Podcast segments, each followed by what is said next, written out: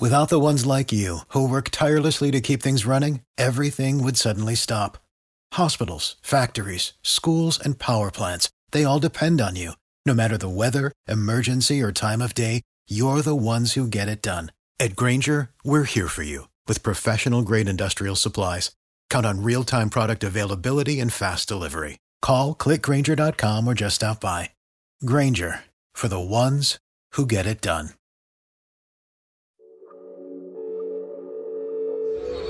Larry Hughes is going to pop out and get the ball. Jordan's going to rub his man off of Laettner and then cut down the center and gets a nice pass from Larry Hughes.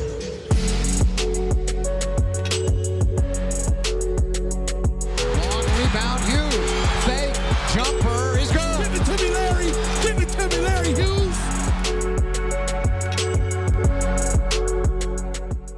All right, and welcome into this week's Bleav in Wizards podcast. As always, do us a favor at the start of the show here. Make sure you hit that little subscribe button, give us a review, tell a friend, all that good stuff. I think we got a lot of really good interviews lined up for you this season, and we're kind of kicking off the the off season here with a particularly good one. NBC Sports Washington's Wizards reporter Chase Hughes is joining me today. Actually, Larry is on vacation, enjoying a little uh, time with the family, so. Uh, you guys are stuck with me, but luckily I have Chase here to to raise the basketball IQ of the podcast today. So uh, again, rate, review, subscribe, all the good stuff. Send us a lot of questions, make some suggestions for guests, and let us know who you'd like to hear from. We want this to be for fans, so tell us what you want. Before we get going, today's episode is brought to you by Bet Online. The month of June is heating up with a ton of exciting sports action, and Bet Online is where you can find it. From basketball and hockey playoffs to baseball's marquee matchups, including prop bets and futures. Bet Online has all the latest odds, news, and information from all of your online sports betting needs.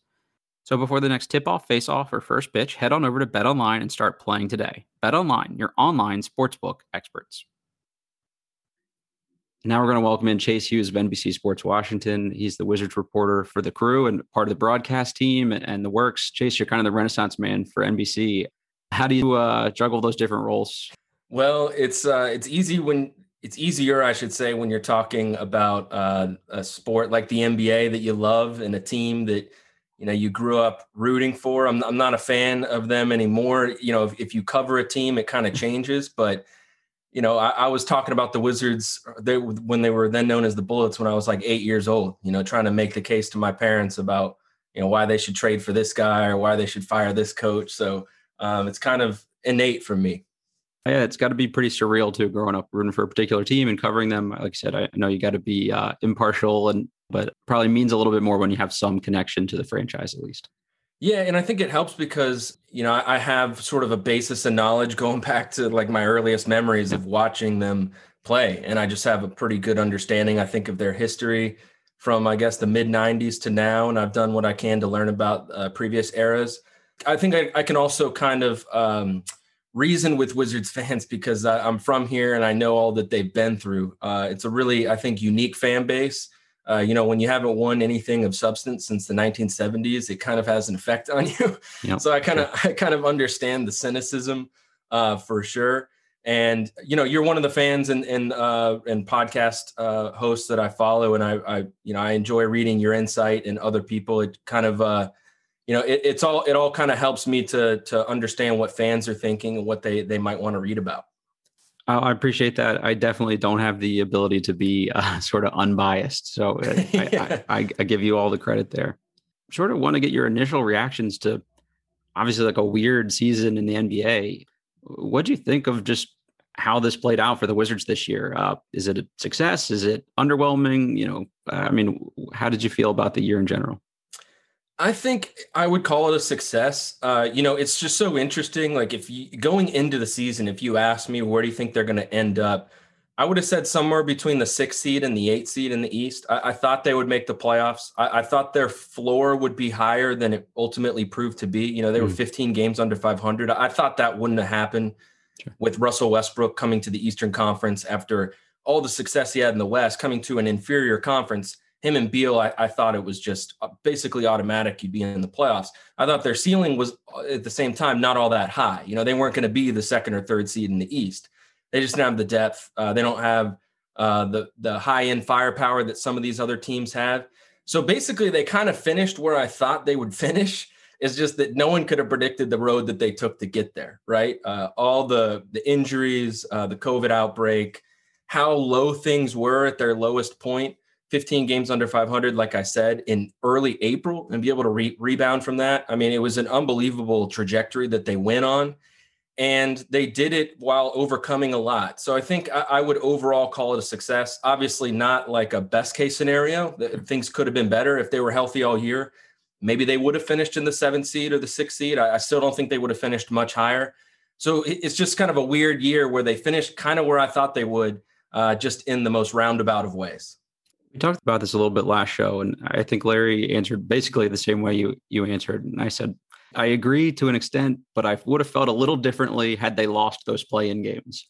If they had, you know, sort of dropped out of the playoffs, I would have looked at the season differently, which maybe isn't fair. Just that's sort of tough to to win two, you know, do or die games basically. But getting in that eight seed, getting those guys playoff experience, I, I think ended up being pretty worth it in the long run. Yeah, I mean, I think it would have been a, a, it would have been a different tone to finish the year if they right. lost in the play-in tournament because they had two opportunities. You know, if you lost to the Celtics and then lost to the Pacers. I mean, that that's just I feel like that'd be a really, really tough way to go out. And I think there was a lot of value, and I wrote about this. I think there was a lot of value in them just playing the Sixers. Mm-hmm. They got, you know, their you know what's handed to them. Um, they would have been swept, I think, if Joel Embiid didn't get hurt.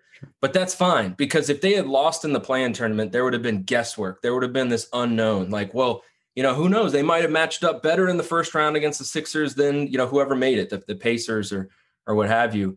Um, or but the the Wizards now know that there's a pretty wide gap between them and the Sixers. And I think the question they need to ask themselves is if they play at the Sixers one year from now in a playoff series, how can that result be different? And the same could be applied to the Nets and the Celtics. And, and I think there's value in, in the data that they now have that they know the gap between them and the Sixers is pretty wide. And they're not going to be fooled into thinking that they're like super close. Um, and again, that might sound harsh, but I think it's it's it's worth it just to know that so that you don't go in and and, and guess how far you are away. Yeah, I think for decision making purposes this offseason, you have a much better sense of of where you need to go, where you need to get to, or if you choose to go the other direction because you know you are still super far away from those guys. Uh, we we've heard some about you know, do they tank? Do they trade Beal? You know, what do they do for next year? I know you recently wrote an article about some of Tommy Sheppard's comments about taking big swings and Ted not being afraid to go into the tax if they have to to improve the team. Uh, there's been some rumors floating around about the potential of who they could trade for and things like that. How realistic do you think it is that they do try to add a third star? I think they're going to try. Um, now, realistic is the key word there because um, no pun intended, the stars kind of have to align, right? You know, the right guy has to come available. Um, you have to have the right pieces to beat other teams with your offer. Um, in certain instances, they have to sign off on wanting to come here. And every year, guys become available. Um, like last year, I was, you know, I just wrote an article about this. And in the last eight months, four of the top five highest paid players in the league got traded. Like I said, in the last eight months, mm-hmm. um, James Harden, Russell Westbrook, Chris Paul, uh, John Wall, and, and all those trades kind of worked out to varying degrees uh, for their teams. Like Chris Paul and James Harden helped turn their new teams into contenders. Sure. You see it every year. You know these stars become available. Uh, usually, it's uh, you know the kind of a select few teams that everyone thinks has a chance. Like Miami's always kind of mentioned. New Orleans has a bunch of assets. The Lakers before that. The Knicks are always kind of mentioned. The Celtics, uh, the Sixers, but I, I think the Wizards could put together a competitive offer, but the right guy's going to have to become available. And I think the parameters that they have to look for are obviously someone who's not a guard because they already have Russell Westbrook and Bradley Beal. Uh, ideally, someone who's not a liability as a shooter. So I think that should probably rule out. I know DeMar DeRozan's like a, a, free agent and you, it would be a sign and trade, but someone like that would worry me because shooting is probably their biggest weakness.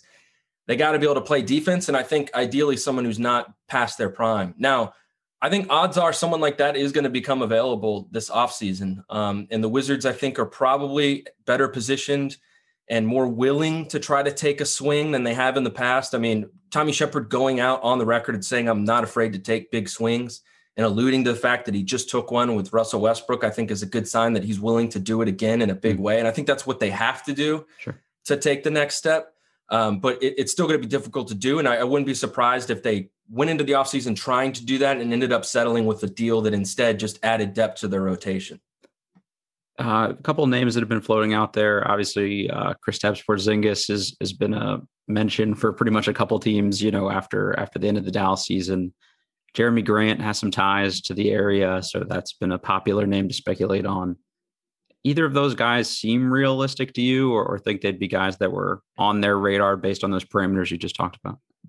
I would say Jerami Grant is probably more realistic um, because uh, the Pistons, to me, seem like they'd have more reason to trade him to a team like the Wizards than the Mavericks would with Kristaps Porzingis. Like the, the Mavs, the, the talk is now, all right, they got to find Luka Doncic the right co-star. Mm-hmm. Um, Kristaps Porzingis doesn't appear to be that guy right now, even though he's only like 25. And if you look at his numbers, he had his most efficient season uh, yet. And he's a guy who does a lot of things. Just, he just came up so short in the playoffs and – you know, he's not a great rebounder for his size.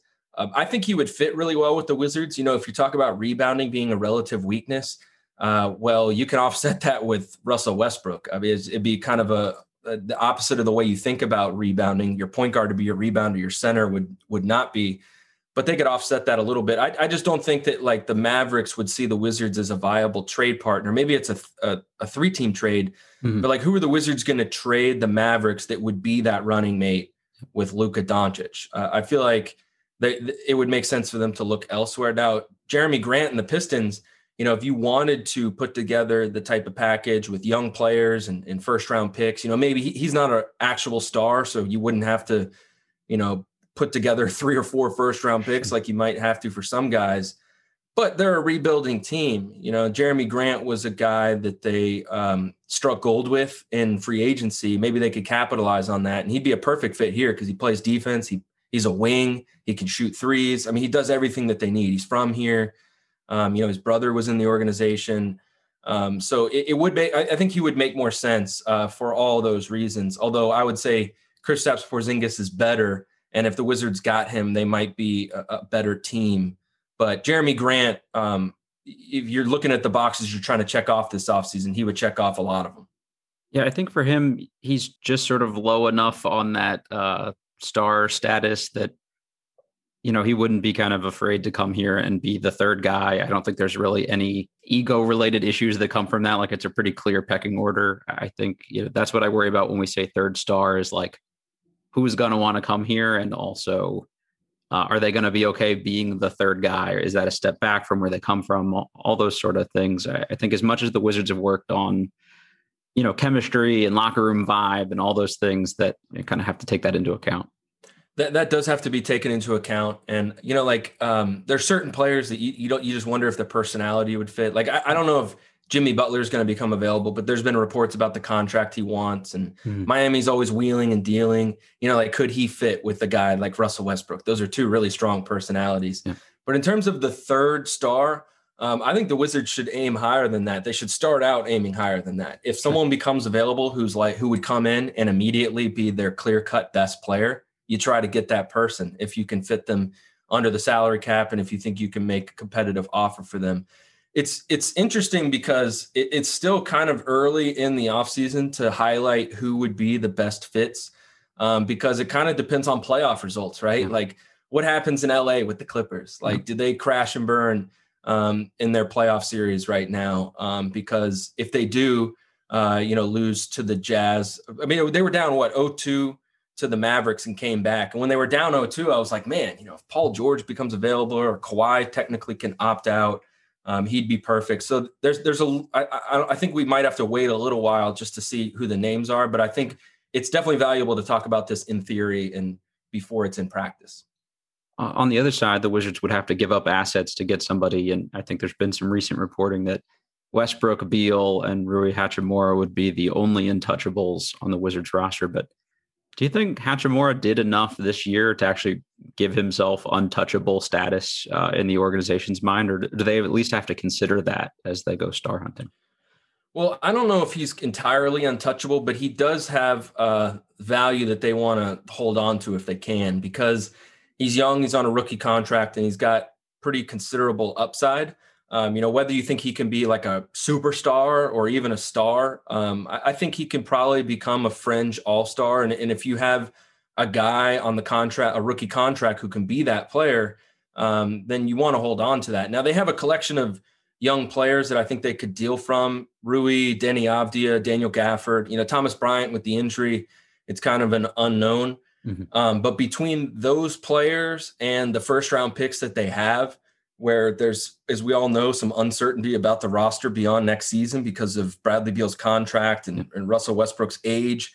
And just if you look back historically, you know, the Wizards, how often have they been so good that their first round pick lost value, right? Yeah, they, sure. they haven't had a first round pick based on their record uh, lower than 20 since the 1970s because they haven't won 50 games. They haven't been to the conference final. So if you're another GM and you're looking at the Wizards and their first round picks, you're probably feeling pretty good about betting on them potentially bottoming bottoming out, or even if they do play well, you know, not ruining the, the stock of that draft pick very much.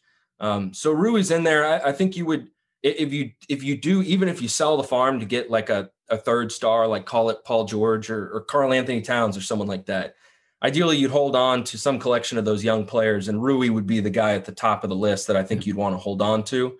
Um, not anything against Deni Avdija, Daniel Gafford, those other guys. He's just shown the most at this point.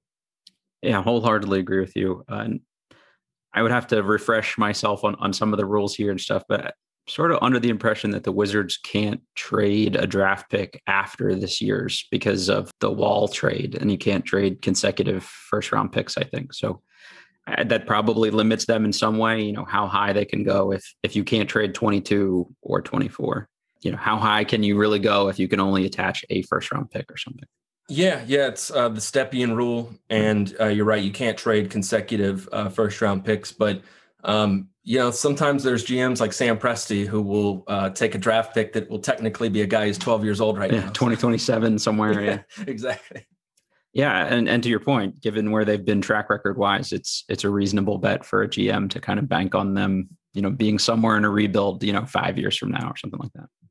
And it's risky. Let's be honest. It's risky yeah. if you're the Wizards to think like that. But one thing that kind of always stands out to me, and I, I don't know how you feel about this, but Wizards fans are often saying like they want the Wizards to tank because they feel like they haven't tried that. But I would argue that they have tried that.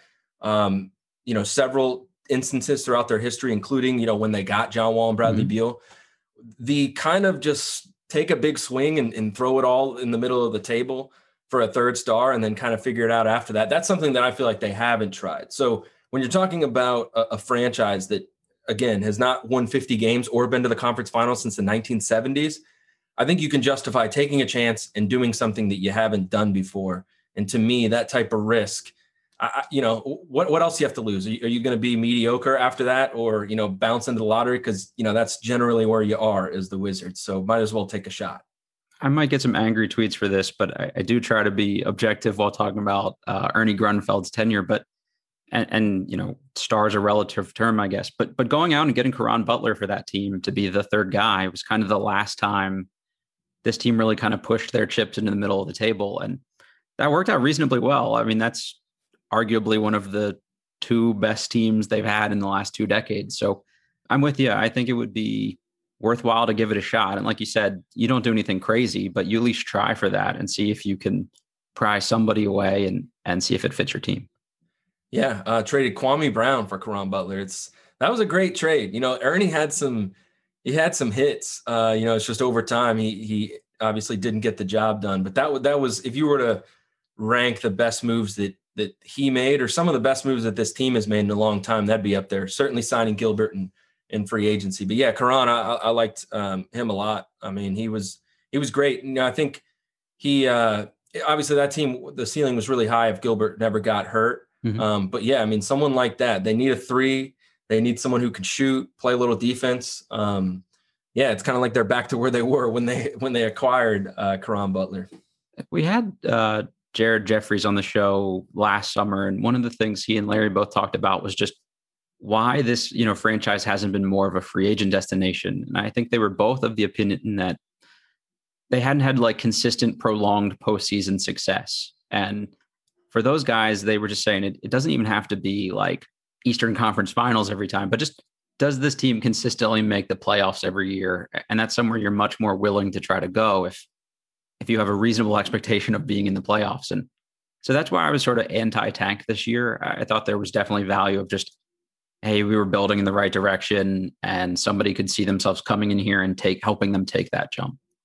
Yeah, I agree. Um, you know, I think the Wizards uh, really looked at uh, what happened in Brooklyn and LA with mm-hmm. the Clippers, and obviously those are Los Angeles and the New York markets. So you you have that aiding you in terms of free agency, but those teams weren't free agent destinations previously, and what they felt like they gleaned from from the success that those teams had was that players wanted to play for them because they had built this winning competitive culture um, this sort of blue collar culture. It wasn't a team that had just won 20 games in a season. It was a team that kind of scrapped and and clawed their way to the playoffs and did so with unheralded guys and had rebranded and you know had cool jerseys and stuff like that. And I think the Wizards have have rebranded and and I, I feel like you're more likely to bring someone in unless you're the Lakers uh, if you have uh, I guess it, at least if you're trying to win or if you've had some level of success.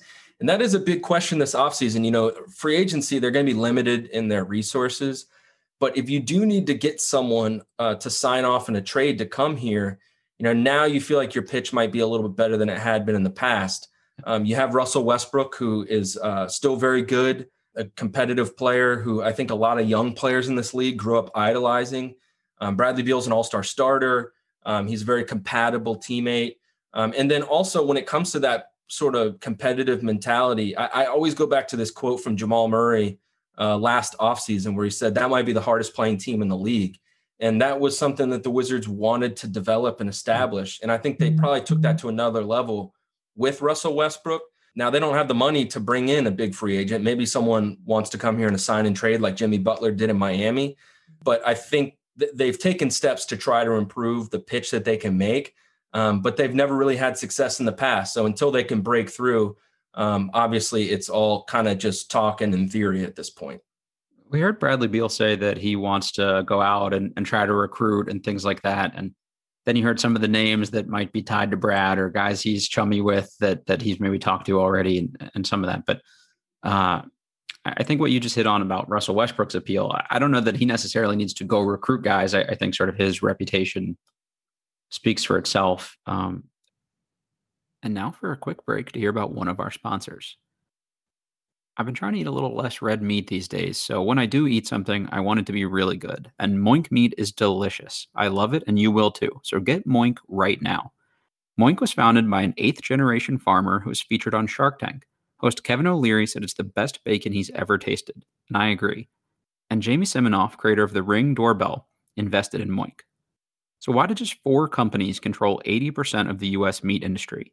Because big food crushes the little guy, and you can help change that with moinkbox.com. Why are 97% of the chicken served in the US dipped in chlorine? Simple, because big food doesn't have the same quality standards as the family farm. That's why you need moinkbox.com. The best bacon, the best steak, the best chicken, and the best salmon you'll ever eat won't come from the grocery store. You'll only find it on the family farm and caught by independent Alaskan fishermen.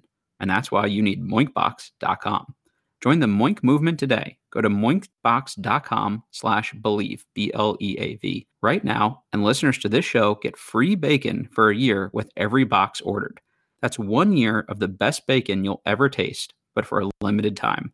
Spelled Moink, M-O-I-N-K, box.com slash bleav, B-L-E-A-V. That's moinkbox.com slash bleav.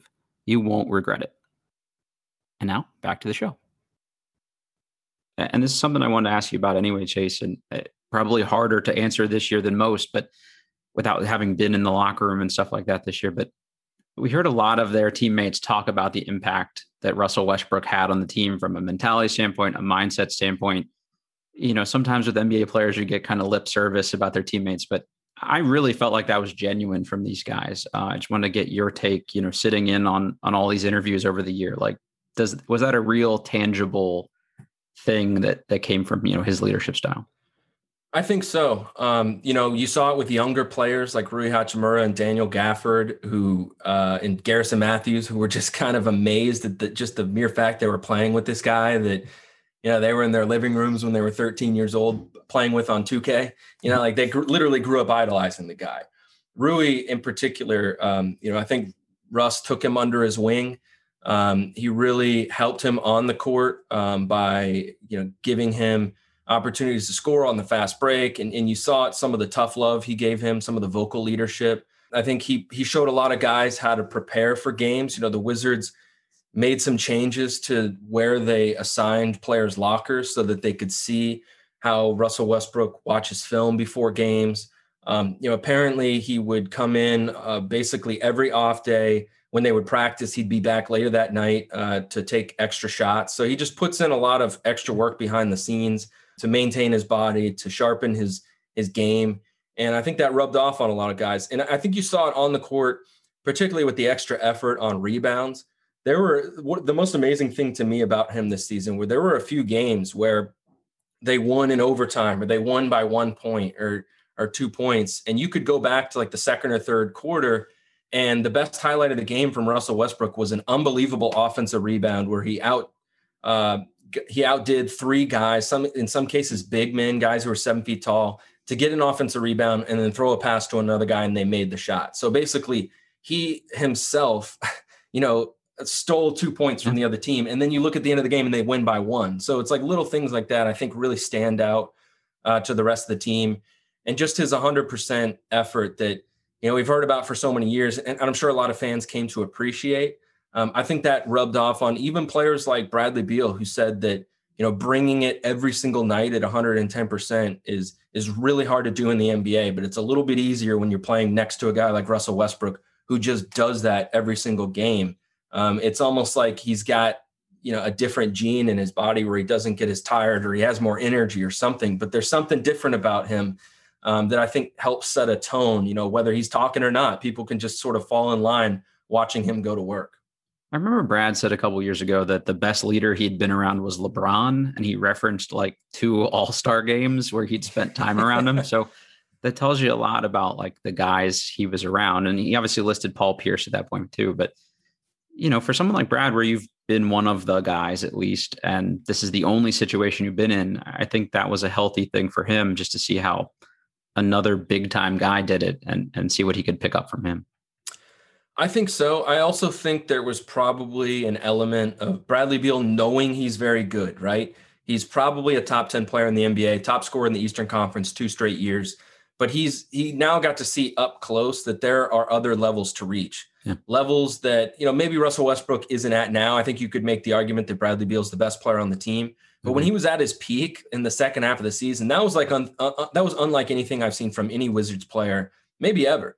Yeah. I mean, it, it, was it was a different level than John Wall ever got to, than Bradley Beal's really ever been on. Mm-hmm. And you know, Russell Westbrook has been the places that Bradley Beal wants to go. Like he's been an MVP, uh, he's won a scoring title, um, he's been th- not only the best player in the sport in a given year, but legitimately one of the best players of his generation, a top five player, uh, the top player in the league, and, and that's where Bradley Beal wants to go. It's like I think he got he's he got to witness whatever amount of greatness Russell Westbrook still has left. He got to witness that firsthand, and I think it was the the at his peak, it was the best teammate uh, that Bradley Beal's ever played with. You know, aside from All Star games, and I would imagine that's got to be motivating, um, and it just kind of shows you behind the scenes and on the court of how to get there. And I feel like we we talked all year about the impact that Russell Westbrook had on the young players and you know, Rui Hachimura eight years from now is going to be remembering lessons that he yeah. he learned from playing with Russell Westbrook. Well, I think there's a certain effect on Bradley Beal too, where he can now see what it's like uh, up close to be a, a great player, an all-time great, and I think he could help Bradley Beal get there himself. And just the sort of multiple ways, like you mentioned, the rebounding that that Westbrook impacts the game. I think that's probably the next step for Beal is how do you get guys more involved? How do you lock in, you know, at least on key possessions defensively, getting big rebounds, things like that. So hopefully, uh, the sort of versatility there, uh, you know, applies to Beal uh, longer term too. I think so, and I think one um, area that Bradley Beal uh, could fill in uh, for his game and, and, really take the next step is just taking over games late. Mm-hmm. And you look at his clutch numbers uh, his percentages drop across the board in clutch time, which is the final five minutes of regulation and overtime uh, when the game is within five points. And, and those numbers went up for Russell Westbrook this year. He was kind of their closer. Um, you know, it may sound cliche, but we saw these games like against the Pelicans when they went to overtime, where he scored 10 of their 12 points to lead them to victory. And Bradley Beal's a better scorer than Russell Westbrook, but we don't see that type of late game takeover very often. Um, the type that we see from Damian Lillard and, and, you know, at least during the regular season from James Harden. Um, certainly Steph Curry can do that. I think that's the next step for Bradley Beal and just Russell Westbrook doing it a little bit this year. Um, it, you know, helped uh, draw a contrast there. And, and I would guess that Bradley Beal, um, a guy who has improved for basically six straight seasons, is going to be working on that this offseason. And I wouldn't be surprised if as early as next year, you know, he's out hitting big shots much more consistently than he has in the past. A little out of left field here too, but uh, you're pretty honed in on on the analytics and things like that. Bradley Beal's three point shooting really took a, a pretty big drop this year. Any guesstimate as to why that is? Usage, worse shots, any any input or insight there? Yeah, he had his lowest uh, three point percentage of his career. And I think the trajectory has already been there and maybe it's gone a little bit unnoticed because for the first, what, five or six years of his career, he was known as a three point shooter. I mean, mm-hmm. he shot 40%. He was on the level of, you know, Klay Thompson and that type. You know, it was like, who's the best shooter in the NBA? And Bradley Beal would have been on the short list. But his percentages plummeted once John Wall started getting hurt. And I think it did for a few reasons. One, you know, John Wall's unbelievable at throwing accurate passes exactly where you want the ball thrown to shoot a three. How many guys has he made money over the years? I mean, look at Otto Porter with him and without him, yeah. Martell Webster, uh, some of these guys. Um, so he's an amazing passer. But I think more importantly, it just had to do with Bradley Beal's role in the offense. The ball started being in his hands a lot more, and he had to shoot off the dribble. And you see this with a lot of players where their three point percentage is at its highest on catch and shoot plays. And then it drops a little bit when it's off one dribble, and it drops a little bit more off two dribbles. And it's like the more you dribble, the lower the percentage is. It's it, what what like Steph Curry and Damian Lillard do off the dribble is unbelievably difficult, and most guys can't do it. So I think it's been several years now, and Bradley Beal's still trying to make that adjustment. So I think that's the biggest reason. Maybe another reason would be that this was the worst three point shooting team the Wizards have had in quite a while. Um, you know, when you lose Thomas Bryant, that cuts into your space because he's one of the best three point, or at least one of the most accurate three point shooters at the center position. Davis Bertans is basically their only deadly three point shooter. I mean, they had Raul Neto, but he's not a volume guy. So I don't think there was a whole lot of space for Bradley Beal to just, uh, you know, park on the perimeter and be able to catch and shoot. But I, I did see those percentages go up a little bit toward the end of the year. Um, he had some better three point shooting games. And I think it's because the Wizards made an adjustment because Russell Westbrook was doing so well at getting to the rim. Bradley Beal had more catch and shoot opportunities. We talked a lot about just trying to get them better shots. And, and you saw that uh, Monumental Basketball just hired Dr. Catherine Evans to lead the research and analytics department. Do you think that's a focus for them? Is just trying to like pick their spots, be more efficient? That's why they're doubling down on, on sort of the analytics. Yeah, I mean, we've seen this over the last two years. You know, when they restructured their front office in 2019, uh, we saw Tommy Sheppard basically be in charge of basketball decisions and Sashi Brown uh, take over uh, as chief planning officer uh, for Monumental Basketball. And ever since, they've expanded their front office to a really significant degree because I think they they sort of studied around the league and realized they had fewer people uh, than a lot of the better teams going back to the Clippers, uh, the the Raptors too are two teams with very robust front offices. Uh, everything from player wellness to analytics and, and research. And we've seen the Wizards make, make a lot of different hires. Um, they also expanded their international scouting with guys like Johnny Rogers. But you've seen these analytics hires that they've made, like Dean Oliver on the coaching staff. They've hired some. They've hired some kind of like young young people who just really understand statistics basically this is just an yet another it seems like they've basically doubled their their personnel in the front office i don't know the specifics of what it's affected because it's so sort of big picture hmm. um, but i do wonder you know because you look at the front office and the quantity of good moves they've made from stuff at the margins like Raul Neto and, and Robin Lopez to trades like Daniel Gafford. Um, they've got, and you know, the draft pick of Rui Hachimura, um, I think Deni's going to be a good player. Um, they've made a lot of good moves, a lot of a lot more good moves than bad moves. They've obviously had some misses, um, but uh, you see the kind of a tide turning where the front office just is operating smart, more smartly, and having more success than they did just a few years ago. And I wonder if that's just kind of like the um, the the water level rising as they continue to em- emphasize analytics. Um, but when you ask them specific questions um, about you know how, how analytics applied to a certain move, you don't often get specific answers. But like Raul Neto, for instance, uh, when they signed him, Tommy cited uh, defensive plus minus, adjusted plus minus, because Neto had been one of the best point guards in the league in that category for like three or four years running. So I think the front office has gotten smarter, and and um, this is just the latest hire in in that process. Yeah, you talked a lot there about the kind of those moves around the margins and, and making smarter, informed choices. And, and Evans comes over from Toronto, who's arguably been the best organization about picking guys up on the margins and, and having them you know, actually contribute. So I think Wizards fans would be happy to have uh, some of their magic carry over here too.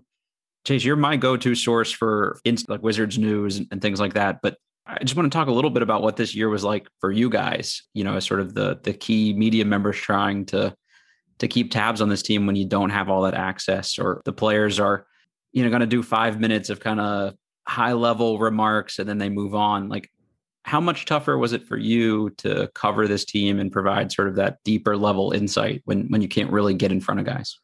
Well, first of all, I appreciate the kind words. Um, it was, uh, yeah, it was definitely an interesting season. Um, in terms of the difficulties, I mean, there was some things that were easier. You know, I got to cover games just from the comfort of my own home. I didn't have to go anywhere.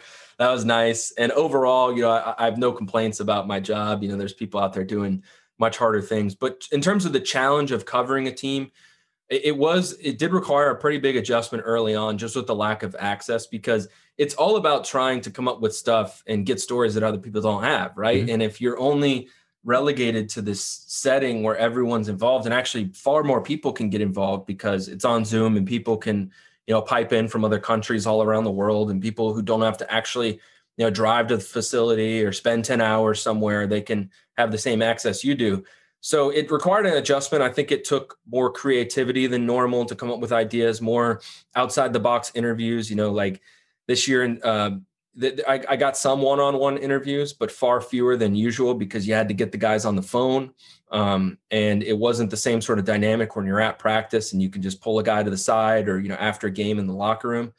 So, you know, you tried to interview people who knew players really well. You know, like I talked to Tom Izzo about Cassius Winston. That was mm-hmm. really cool. And, you know, maybe that's something I wouldn't have done in a normal season. Uh, it kind of forced me to think like that and and try to interview, you know, take big swings, interview, you know, going back to big swings. Like I interviewed Alex Rodriguez about Bradley Beal. I kind of needed to get people to talk about players on the team because I couldn't talk to the players as often. Um, but what did make it a little bit easier was just, to be honest, Russell Westbrook becoming a wizard because they became better. And he's just such a popular player that it became a lot easier to get people to read your stories. You know, Deni Avdija and Rui Hachimura, they have fan bases, they've become really popular, but there's nothing quite like the readership of Russell Westbrook's fans. Sure. You know, the, he, I think he made the Wizards in some respects a lot more popular of a team. You saw it in TV ratings, but I can tell you just in terms of readership, you know things went through the roof just because anything you write about the guy people want to read and they've just you know usually been a distant fourth in terms of traffic web traffic you know the washington football team's the most popular team and you know the caps and nats are very successful um, but russell westbrook is kind of a brand on his own you know so it, it was fun to cover him and just see you know when you put hard work into things uh, it actually get rewarded by people reading it yeah, that's very cool, and uh, I'm I'm I'm glad to hear that because I I only looked at it from sort of the negative aspect. So I'm glad that at least uh, it helped some you know in some ways there too. Following along with that, anything that you're working on or stories that you have coming up that that people should keep an eye out for?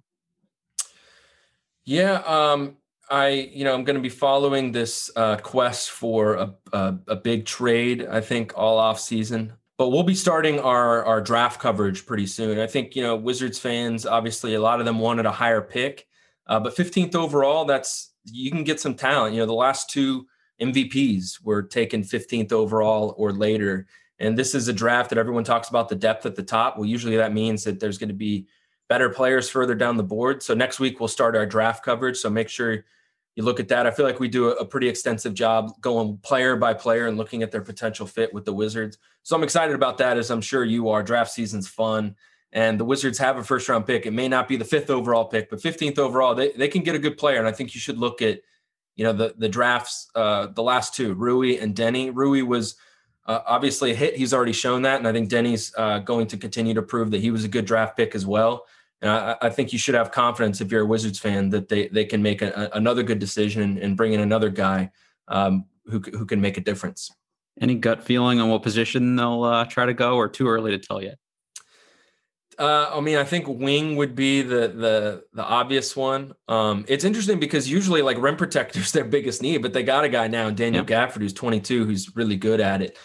I think you know in the draft generally um, it should be best player available though. Even if that guy's a point guard or a shooting guard, I mean, you know that didn't stop the Hornets from drafting LaMelo Ball when they had Terry Rozier and, and Devonte Graham, and you know they started him out on the bench. He ended up taking over. Um, and with the uncertainty of Westbrook and Beal's futures, um, I think you could absolutely justify taking a guard if you think they have the highest ceiling. Always pro, best player available too. So I, I love it. Chase, thank you so much. You've been incredibly uh, generous with your time and keep up the great work. Absolutely, man. Appreciate it. Let's do it again.